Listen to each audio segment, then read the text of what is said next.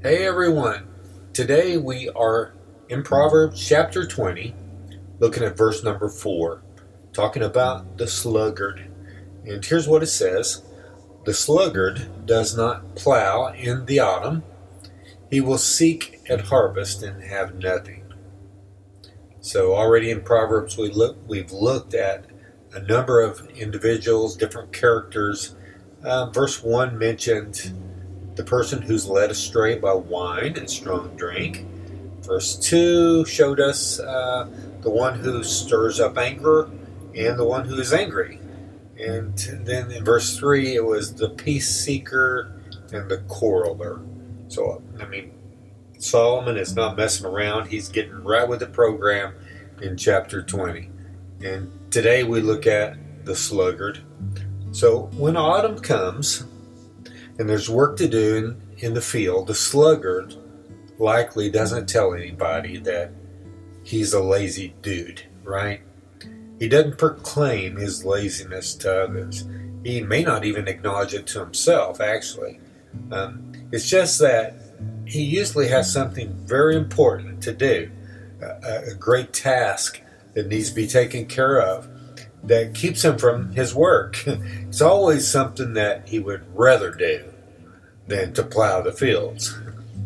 And, and this year he, he must travel to see a sick friend uh, in another village. Last year it was um, he had planned a vacation around that time with his family and some friends.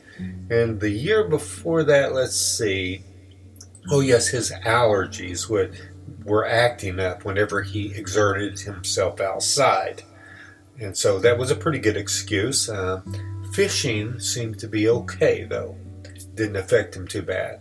So if you're like me, you you too see many lazy streaks in your life from time to time.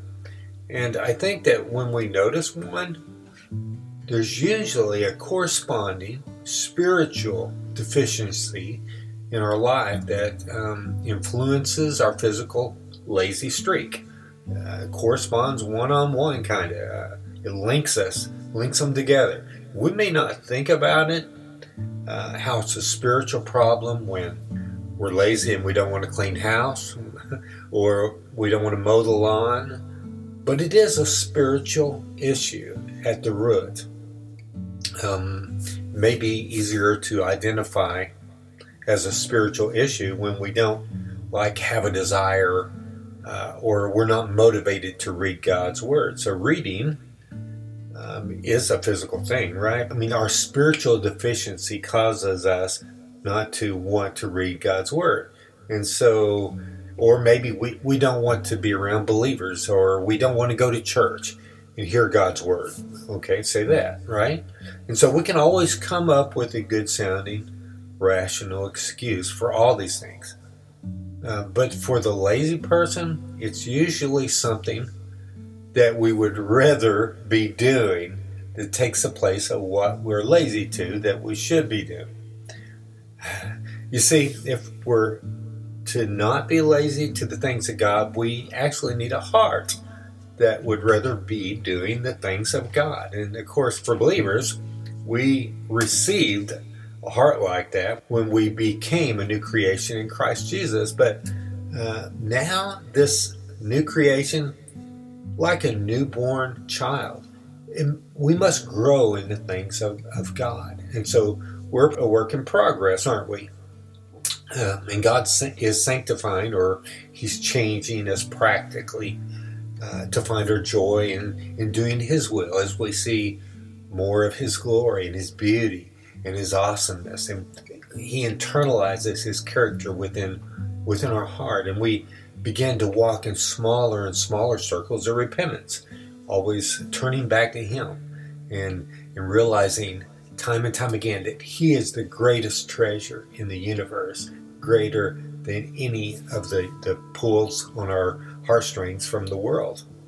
Well i want to close with this passage from paul in, in 2 corinthians chapter 5 and it talks about how, as a new creation in Christ Jesus, uh, a person uh, that is now made in good standing with God, we have no need to be lazy in life as though we have no purpose in life.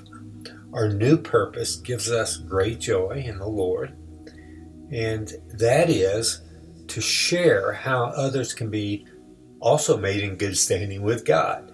And Paul says it best. Uh, let me just read this passage and then we'll pray.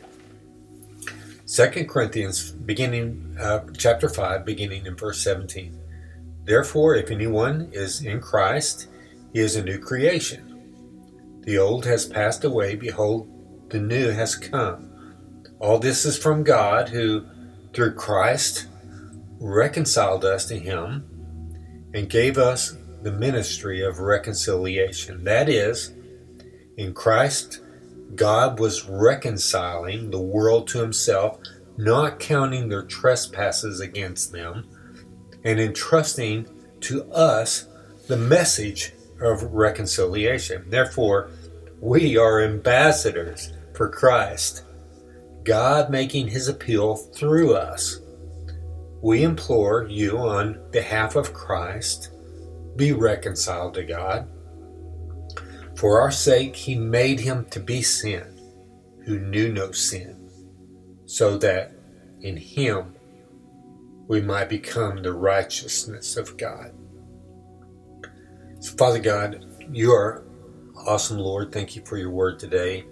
Um, Lord, thank you for a heart uh, that that wants the things of you, Lord, the things of God, and we keep coming back to you and help us to find our treasure in you, Lord, and to be about this ministry, uh, this new purpose in life. Our old purpose was all about ourselves, seeking our own glory. But now, as we see more and more of your glory, we're made more into what you want, and we're able to share more of you with others, and how others can be made right with you and have peace and your righteousness we just read how Jesus, your only Son, became sin, he who knew no sin, so that he might impute his righteousness to us, and uh, we might be accepted by by God, by you, Lord. And and so, Lord, this is the ministry of reconciliation. How Jesus was paid the wages of our sin, and then how he rose from the grave and, gives us that same power that raised him to live these lives uh, of victory over sin and to grow in you and see more and more of your glory and be transformed and then share this ministry of reconciliation with others. Lord, give us a heart that wants to be on mission and not to be lazy to your ways and the things of the kingdom of God, Lord. We thank you for the great gift of Jesus. And in his name we pray. Amen.